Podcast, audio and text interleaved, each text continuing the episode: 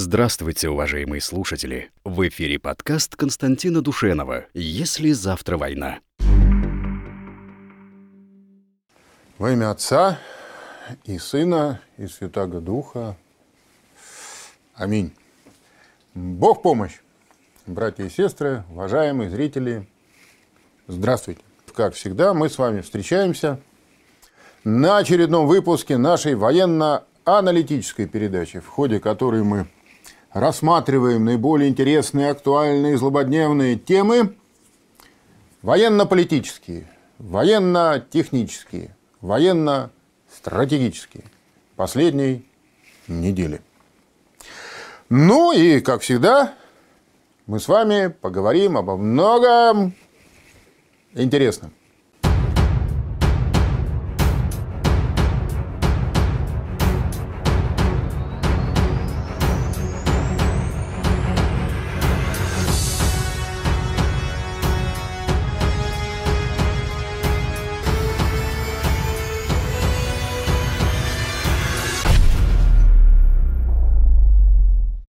Поговорим о том, правда ли, что разработанные в Соединенных Штатах технологии цветных революций бумерангом вернулись и ударили по Америке. Что там творятся? Творится, что там творят сейчас? Эти мятежники, бунтовщики горят города, убивают полицейских. Комендантский час в Вашингтоне, в Нью-Йорке, э, в Лос-Анджелесе, в Сан-Франциско, крупнейших городах американских, которые являются символами американской мощи, процветания, свободы. И вдруг, о ужас, комиссар Организации Объединенных Наций по правам человека говорит, что он встревожен ситуацией, понимаете, в Соединенных Штатах Америки. Где это видано? Глава дипломатии Евросоюза говорит, что он озабочен тем, что много насилия в Америке применяют к демонстрантам. Это что ж такое творится-то? Вот попробуем выяснить, что же такое творится-то значит, в благословенной значит, американской действительности. Я традиционно хочу поблагодарить всех тех, кто помогает нам материально, жертвует деньги. Храни вас Бог, братья и сестры. А, за июнь пришло нам 29 190 5 рублей. Если вот такими темпами дело пойдет, то значит, э, мы следующий месяц тоже сможем с Божьей помощью спокойно прожить и продолжать наше вещание. А, Еще раз, я понимаю, что я всем надоел, да, но тут уж никуда не денешься, приходится повторять раз за разом. Для нас очень важна регулярность. Пожалуйста, кто нам жертвовал в прошлом месяце, повторите свои пожертвования, если это возможно. Ну а если есть кто-то из новых зрителей или просто у кого-то вдруг появилось такое желание, то милости просим, значит, жертвовать можно по тем реквизитам, которые на Ютубе под нашим сюжетом обозначены, или можно в прямом эфире во второй части нашей передачи, там, где я отвечаю на ваши вопросы, вместе с вопросом а, перевести какую-то сумму. Мы вам очень благодарны, потому что последние три месяца мы живем, в общем, так сказать, по бровке, по ниточке ходим – с тех пор, как началась эта коронавирусная благодать, прости Господи, да, все, значит, полетело кувырком, и, в результ... и мы полетели кувырком, и удержались только вот благодаря вашей помощи. Поэтому еще раз прошу вас, пожалуйста, кого есть возможность, не забывайте, что мы существуем только благодаря вам. Спасибо. Вопрос. Спрашивает Макс. Константин Юрьевич, Ваш прогноз по событиям в Америке. Там, похоже, настоящая революция начинается. Да, Макс. И более того, странно и удивительно, таинственно и загадочно, но все это очень похоже на цветную революцию. То есть похоже, что сейчас на территории Соединенных Штатов Америки реализуются те технологии и те сценарии, которые мы привыкли видеть, когда американцы пытались свергнуть неугодные им режимы в других странах. И это, конечно, принципиально новая ситуация. Бывали расовые бунты в Америке и раньше, мы сейчас поподробнее на эту тему поговорим. Но никогда раньше не было ситуации, что внутри Америки существовали силы, которые готовы реализовывать эти цветные технологии и работать на разрушение страны. Вот они появились. И появились они, как мне кажется, по двум причинам. Ну, во-первых, в силу того, что раскол политических элит между трампистами, антитрампистами, демократами и республиканцами, ну, дошел уже, так сказать, до последней величины. Они готовы вцепиться друг другу в глотки в любой момент. А во-вторых, стратегия Трампа категорически неприемлема для а, глобалистических элит, для того глубинного государства, для той мировой закулисы, для этих сионских мудрецов, называйте как хотите. Для тех мировых сил, которые на протяжении долгих десятилетий, вообще-то столетий, ну ладно, возьмем, так сказать, то, что к нам поближе, долгих последних десятилетий активнейшим образом работали для того, чтобы продвигать идеи вот этой самой либерал-сатанинской глобализации. И они готовы смести вместе с Трампом, собственно, американскую государственность, поскольку она перестала быть послушным орудием в их руках. Вот так вот. Ну, давайте для того, чтобы как бы посмотреть на э, ситуацию, ну что ли, с высоты птичьего полета, глянем на историю американских вот этих мятежей. Ну вот, пожалуйста, первая иллюстрация. Крупнейший крупнейший бунт, именно бунт, и американцы сами так называют это, это событие, э, состоялся в Детройте в 1967 году. Значит, а, там, в Детройте, существовали целые районы, населенные неграми, куда полиция просто опасалась заходить. И там в одном из этих районов дело дошло э, до какого-то полного, значит, беспредела криминального, и полицейские зашли туда для того, чтобы навести порядок. В результате они встретили э, активное вооруженное сопротивление, вступили э, в реальный бой. Дальше все это нарастало как снежный ком. В итоге город оказался охвачен пятидневными полноценными уличными боями.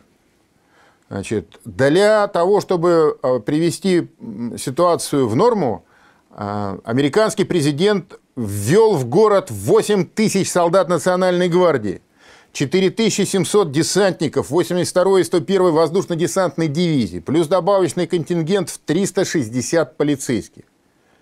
Пять дней они вели на улицах, с восставшими, по сути дела, неграми, это был чисто расовый бунт, да, они вели уличные бои. Танки на улицах, пулеметные гнезда на перекрестках, десятки танков и бронемашин, более 13 тысяч штыков, которые наводили порядок. Значит, в итоге 43 человека было убито, 467 человек ранено, 7231 человек был арестован, разграблено и сожжено 2500 магазинов, украдено а, более 2500 единиц огнестрельного оружия. Причем а, особо не церемонились американские э, власти, потому что, например, самому молодому бунтовщику, которого арестовали, было 4 года. 4 года ребенку, которого арестовали – за то, что он участвовал в беспорядках. А самому старому было 82 года. Вот так вот, значит, американская демократия разбиралась а, с внутренними протестами а, в Детройте в 1967 году. И ничего. И ничего. Это все, так сказать, нормально. Все это проглотили, все это съели. У американцев вообще а, психология политическая совсем не такая, как у нас. Они же формировались как нация индивидуалистов. Смысл заключается в том, что каждый воюет со всем миром. Ты можешь делать все, что угодно, но имей в виду, что если, значит, ты нарушаешь какие-то э, границы и красные линии, ответ будет сокрушительным. И вот эти э, нации индивидуалистов, таких воинственных, когда они о чем-то договаривались и действовали согласно в одном направлении, они, конечно, составляли страшную силу. Вот. Но когда там внутри возникали какие-то трения, то государство при полном одобрении э, подавляющей части э, населения жесточайшим образом подавляла. Потому что э, психология такая была, что а что эти негры не знали, что нельзя? Ну, они сделали свой выбор, у нас свободная страна. Ты можешь, если хочешь, нарушать эти законы. но ты должен быть готов, что ты получишь соответственный ответ. Ну, вот получили, и ладно. Ну, повоевали там маленько, погорел город пять дней. Нормально, отстрой. Но самый крупный мятеж состоялся даже не в Детройте. Он состоялся в 1992 году в Лос-Анджелесе. И там вот уже проявились те болезни, которые сейчас разрывают, разрушают Америку. Все началось 3 марта 1991 года, когда полицейский патруль погнался за нарушителем правил, 8 а, миль за ним гнался, остановил, нарушителем оказался негр Родни Кинг. Он был пьян, под наркотой. А кроме всего прочего, он, как выяснилось, на тот период времени находился под условным освобождением из тюрьмы, где должен был пребывать по обвинению в ограблении, нападении и нанесении побоев. И вот когда а, его догнали, он а, отказался подчиняться, и его, естественно, полицейские, ну так бы, я думаю, поступили полицейские во всем мире, они его, значит, хорошенько, так сказать, э, отделали этими дубинками. Значит, в ходе потасовки полицейские нанесли Кингу 56 ударов дубинками. Он был госпитализирован с переломом лицевой кости, сломанной ногой, многочисленными гематомами и рваными ранами. Дальше. Разбирательство шло целый год. Через год там было четыре офицера, которые, значит, вот, а, оказались вовлечены в это дело. Значит, через год состоялся суд присяжных. Присяжные оправдали троих из четырех полицейских. И вот после этого началось. С 29 апреля до 4 мая 1992 года а, в Лос-Анджелесе состоялся очередной расовый бунт, очередной, так сказать, мятеж, а, в которой участвовали э, в основном представители негритянских общин. Было сожжено 5,5 тысяч зданий, убито 63 человека, ранено более 2 тысяч. В город были введены войска Национальной гвардии и морской пехоты. 12 тысяч погромщиков были арестованы. Еще раз, 63 убито, более 2 тысяч ранено, да? 12 тысяч арестованных, сожжено 5,5 тысяч зданий. Полицейских, которые избили этого Родни Кинга, снова судили. Вот тут система американского правосудия и вообще как бы э, общие принципы построения американского этого индивидуалистического общества начали давать сбои. Полицейских снова судили, признали виновными и уволили из полиции. Самому Кингу была выплачена денежная компенсация. Как вы думаете, какая? Значит, еще раз повторяюсь. Уголовник, который условно находится на свободе, а должен сидеть в тюрьме по обвинению в вооруженном ограблении, он с друзьями сидит, пьет водку, значит, это самое, курит травку, Потом садится на машину и рулит. Нарушает правила, за ним полиция 8 миль гоняется, наконец его пытается вытащить из машины, он качает права, получает, значит, по полной. Результат знаете какой? Ему выплатили компенсацию. А знаете какую? 3 миллиона 800 тысяч долларов. 92 -го года! Это чтобы понять, сколько это сейчас, я не знаю, умножай на 10. Так вот, значит, выплатили мы эту героическую компенсацию, что, впрочем, никак его э, не исправило и не улучшило. Значит, впоследствии он попадал а, значит, э, еще не раз значит, под уголовное преследование. И умер он в 2012 году в возрасте 47 лет от пьянства. Он утонул в собственном бассейне. Ну, когда тебе такую компенсацию выплатили, можно ведь и купить э, домик себе с бассейном. Ну, вот он в этом бассейне утонул. Значит, в 2012 году. То есть, по сути дела, э, значит, черной общине Лос-Анджелеса в 92 году была выдана индульгенция. Ну, вы же такие, так сказать, гонимые, понятно, полицейские вас обижают. И вот в нынешнем году, 25 мая, в Миннеаполисе белым полицейским был убит 46-летний негр Джордж Флойд. Кто он такой? Да он тоже, он тоже уголовник. Он отсидел 5 э, лет за вооруженное ограбление. Потом, значит, пошел, расплатился фальшивой двадцаткой в магазине. А когда вызвали полицию, начал там брыкаться. Вот. Ну, давайте, чтобы разобраться получше, посмотрим иллюстрацию.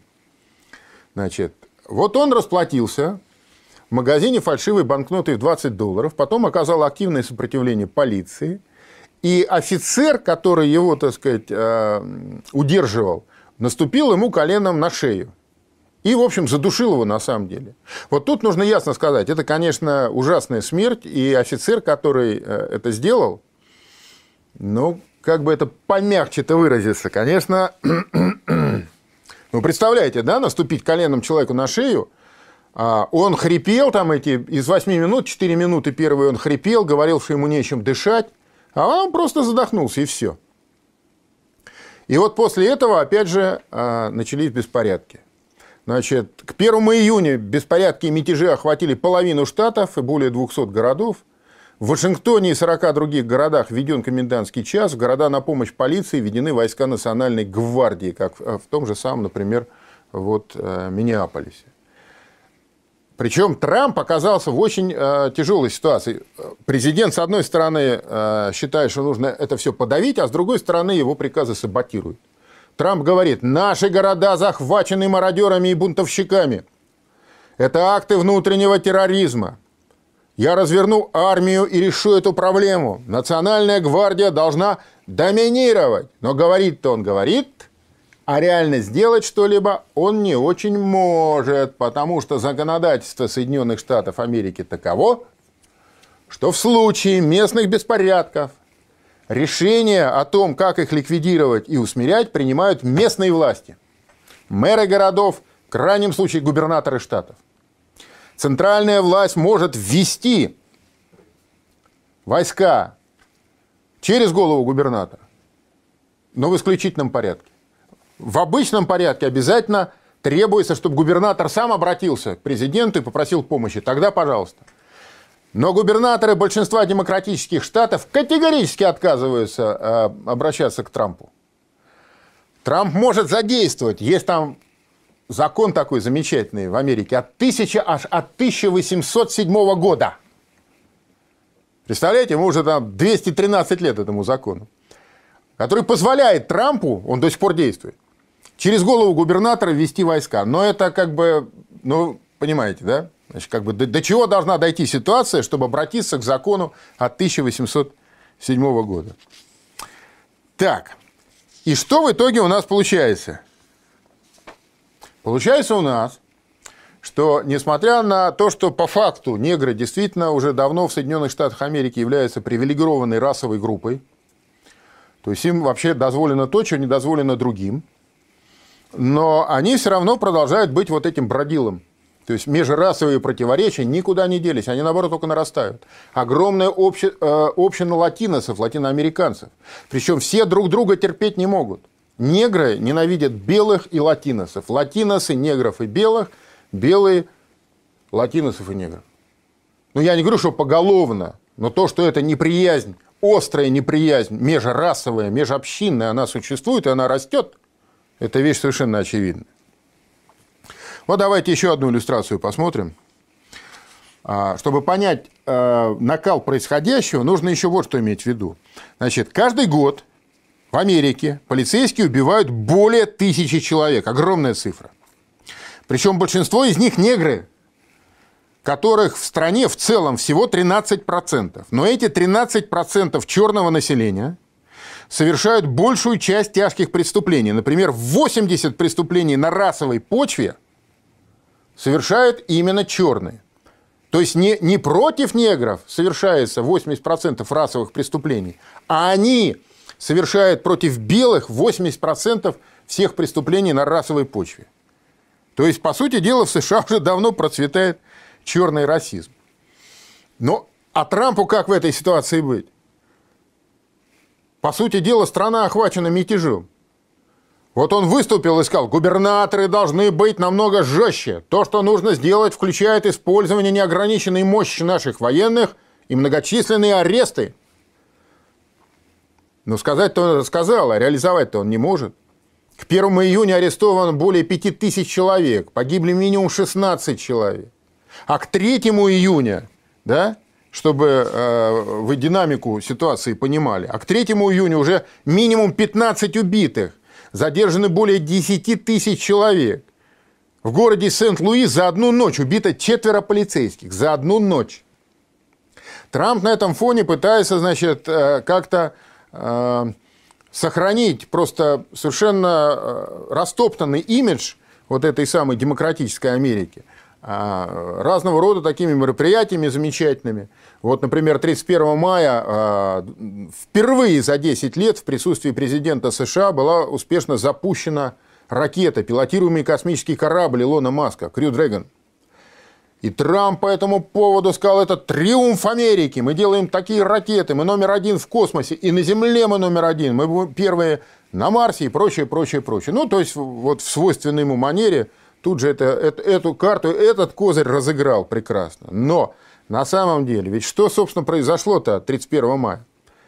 А, просто позор американский, когда они 10 лет их возили русские корабли на орбиту, и у них вообще не было национального средства, с помощью которого они могли э, на орбиту доставить своих космонавтов. Ну, просто не было все. Если бы Россия отказалась, привет, Шишкин, сидели бы они, значит, э, в своей Америке. Так вот, просто они ликвидировали этот позор. Для чего им понадобилось 10 лет? Это, конечно, с точки зрения э, американца, так сказать, дата знаменательная, но уж какое-то триумфальное значение придавать ей, на мой взгляд, совершенно э, несправедливо, тем более на фоне того, что в Америке происходит. А губернаторы, повторюсь, демократы, вот настолько элиты американские расколоты, распилены, разрезаны, разобщены, настолько они ненавидят друг друга, что в этих условиях, когда полстраны полыхает, они продолжают сводить свои счеты просто прямо саботируют а, э, губернаторы-демократы все, что пытается сделать Трамп. Вот, например, 1 июня Трамп говорит, наши города оказались захвачены преступниками, профессиональными анархистами, поджигателями, мародерами и другими бунтовщиками.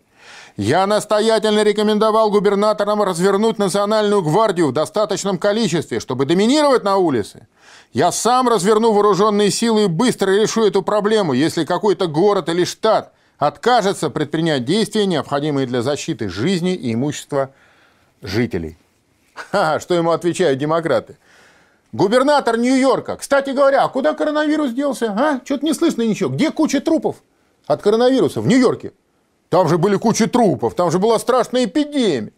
Там же был вообще ужас, мрак. Ой, ой, ой, ой, ой. Где это все? Сдуло этот коронавирус, да? Сдуло?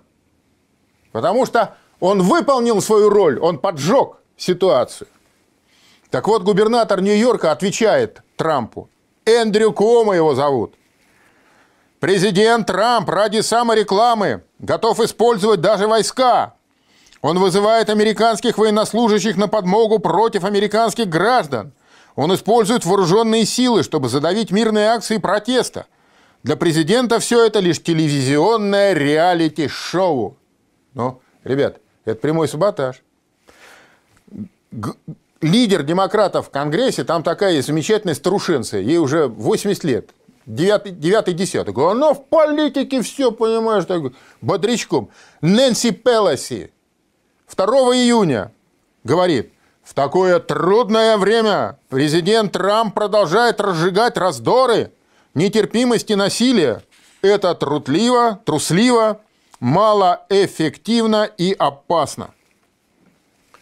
Ну а дальше происходят вещи вообще совершенно немыслимые для России. Вот у нас, у русских, у американцев политический менталитет, вот, э, ощущение, мировоззрение, как хотите называть, совершенно разные. Вот то, что я сейчас, если бы то, что, вот, о чем я сейчас скажу, произошло в России, это бы означало крах полной российской государственности.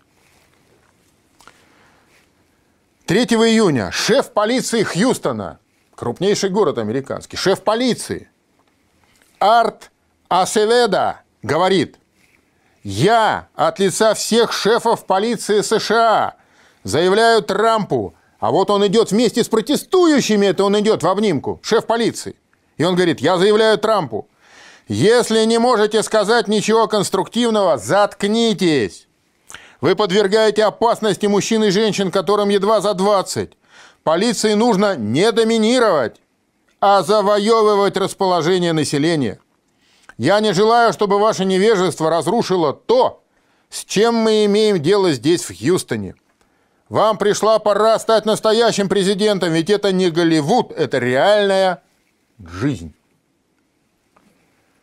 Вот представьте себе, что, я не знаю, а, глава полиции, а, руководитель главка МВД где-нибудь в Нижнем Новгороде такие вещи сказал бы президенту Путину. Но по нашим меркам это означает вообще полный крах. Американцы как-то умудряются держаться в этой ситуации. Но Трампу, кстати, надо сказать, все-таки приходится очень нелегко. Потому что он ввязался в войну сразу по нескольким фронтам. И один из важнейших фронтов этой войны – это война Трампа с крупнейшими сетевыми средствами массовой информации. Вот смотрим по этому поводу видеосюжет.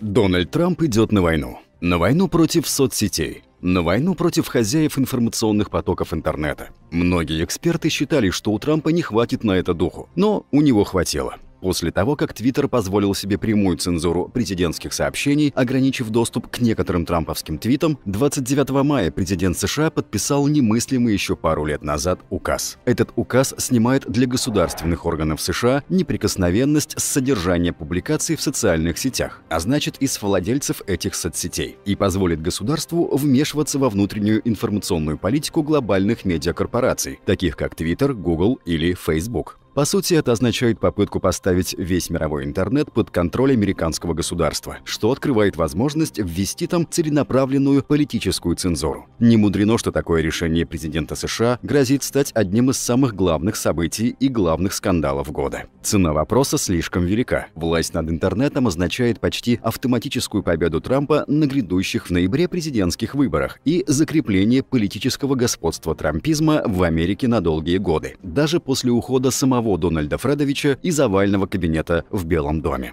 Ситуацию дополнительно обостряет тот факт, что сегодня власть в Соединенных Штатах не имеет единого центра. Она разорвана между несколькими независимыми и враждующими между собой центрами сил. Так, сама государственная власть и политические элиты Америки глубоко и безнадежно расколоты. Демократы и республиканцы, трамписты и антитрамписты готовы в любой момент вцепиться друг другу в глотки. Их взаимная ненависть просто зашкаливает. На этом мрачном фоне и в связи с коронавирусной истерией уже начинают появляться первые признаки распада единой централизованной американской государственности. Власть финансовая, принадлежащая банкирам-владельцам Федеральной резервной системы, находится перед лицом системного финансово-экономического кризиса, тоже вызванного пандемией коронавируса и обвалом нефтяных цен, в результате чего американская экономика за полгода рухнула чуть ли не вдвое. Притом гигантские вливания и даже прямая раздача денег населению не дают положительного эффекта. Государственный долг США стремительно растет а позиции доллара как всеобщей мировой резервной валюты слабеют по мере того, как целый ряд государств, объявленных врагами Вашингтона, в первую очередь Россия и Китай, развивают свои независимые системы расчетов в национальных валютах. Пока хозяевам денег, крупнейшим международным банковским кланам, удается удерживать ситуацию под контролем, но делать это с каждым разом становится все труднее и труднее. Власть информационная, власть хозяев виртуальной реальности, долгие годы державших под контролем мировоззрение американцев, да и не только их одних, тоже в кризисе. Голливуд, гниющий в болоте идиотской толерантности под диктаторским гнетом национальных и сексуальных меньшинств, перестал быть фабрикой грез для сотен миллионов зрителей по всему миру. Доверие к либеральным средствам массовой информации внутри самих США подорвано их бесконечным и бесстыдным враньем, очевидными попытками манипулировать общественным мнением и симпатиями американцев в пользу коррумпированных политических группировок и кланов. Общенациональных авторитетов, скрепляющих нацию в единый организм, в США не осталось.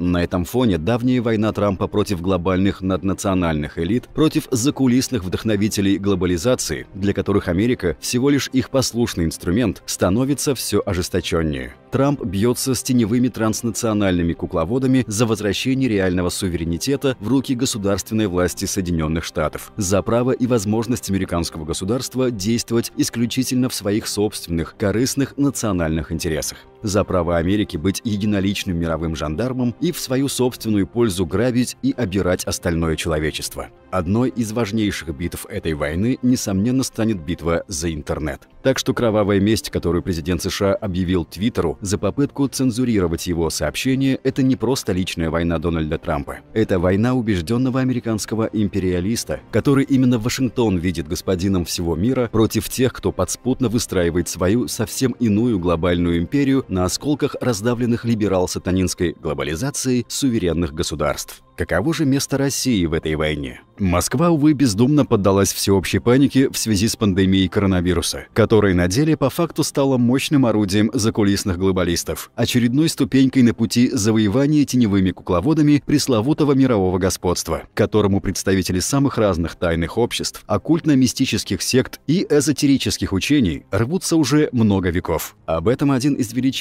русских духовных авторитетов XX века, митрополит Иоанн Снычев, говорил еще в 1994 году. Главная цель таких тайных обществ и организаций, скрывающих ее за внешне благовидной деятельностью, такова – низвергнуть христианство, разрушить национальное государство и подготовить таким образом якобы добровольное объединение мира в рамках единой международной политической структуры под властью единого мирового правительства. Его глава и должен по замыслу архитекторов этого общемирового дома воплотить в жизнь многовековую мечту богоборцев о господстве над миром. Христиане назвали этого грядущего мирового диктатора антихристом. Увы, антихрист как реальная политическая возможность наших дней уже не вызывает сомнений. В связи с этим, сегодня каждый из нас, каждый русский человек должен определить для себя, с кем он, на чьей он стороне. Ибо только объединившись и сплотившись вокруг наших многовековых святынь, сможем мы противостоять набирающему силу сатанинскому злу.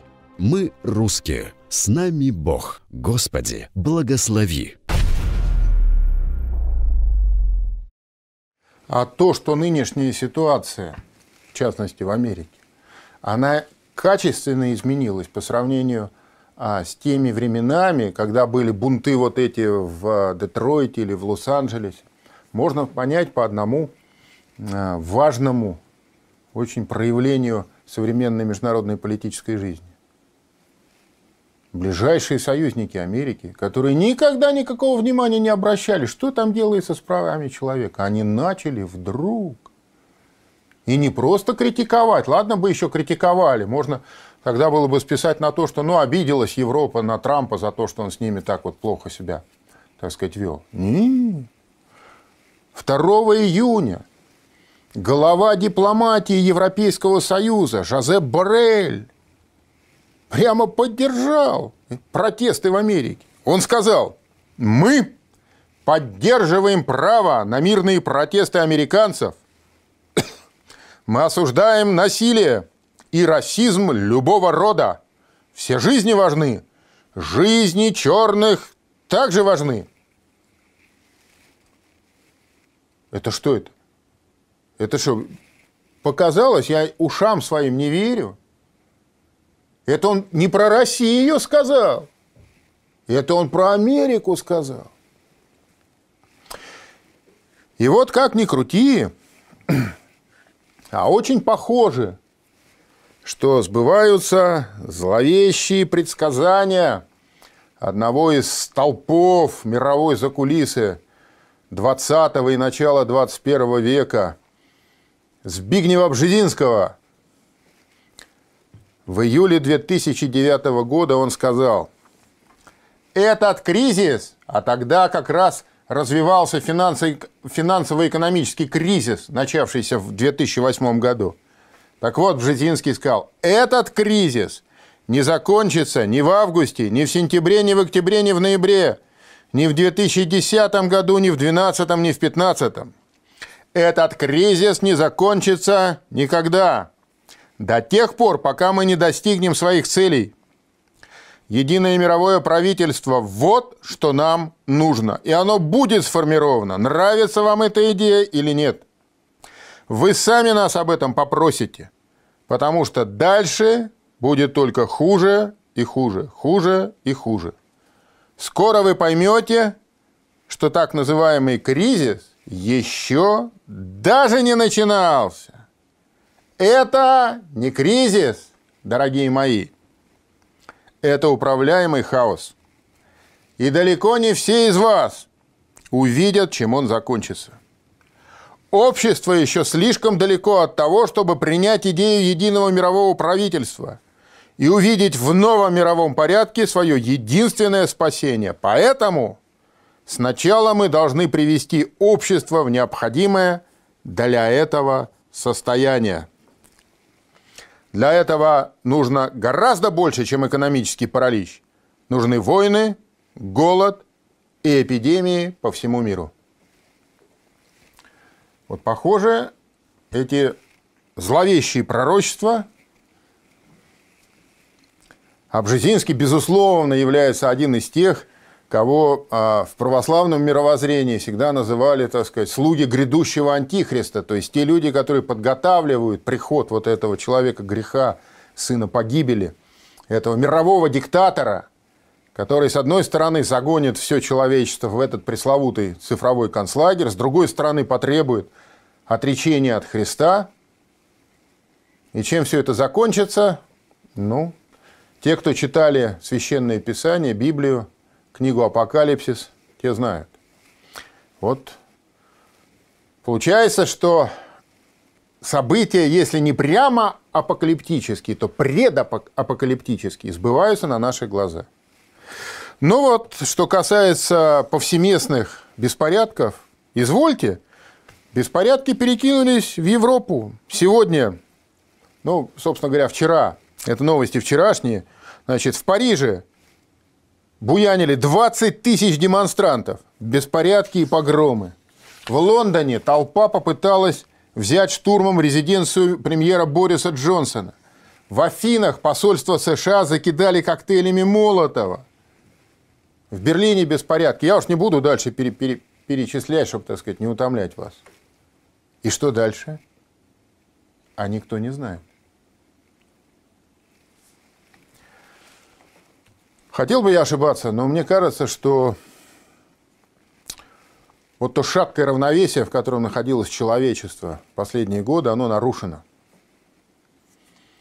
И вернуться вот в это состояние, в котором а, весь мир, и Россия тоже, находилась, скажем, еще там полгода назад, мы уже не сможем. Камешек с вершины горы уже покатился – Превратится ли он в лавину? И если превратится, то когда? Предсказать невозможно. Но мы это увидим в ближайшее время. Вот так.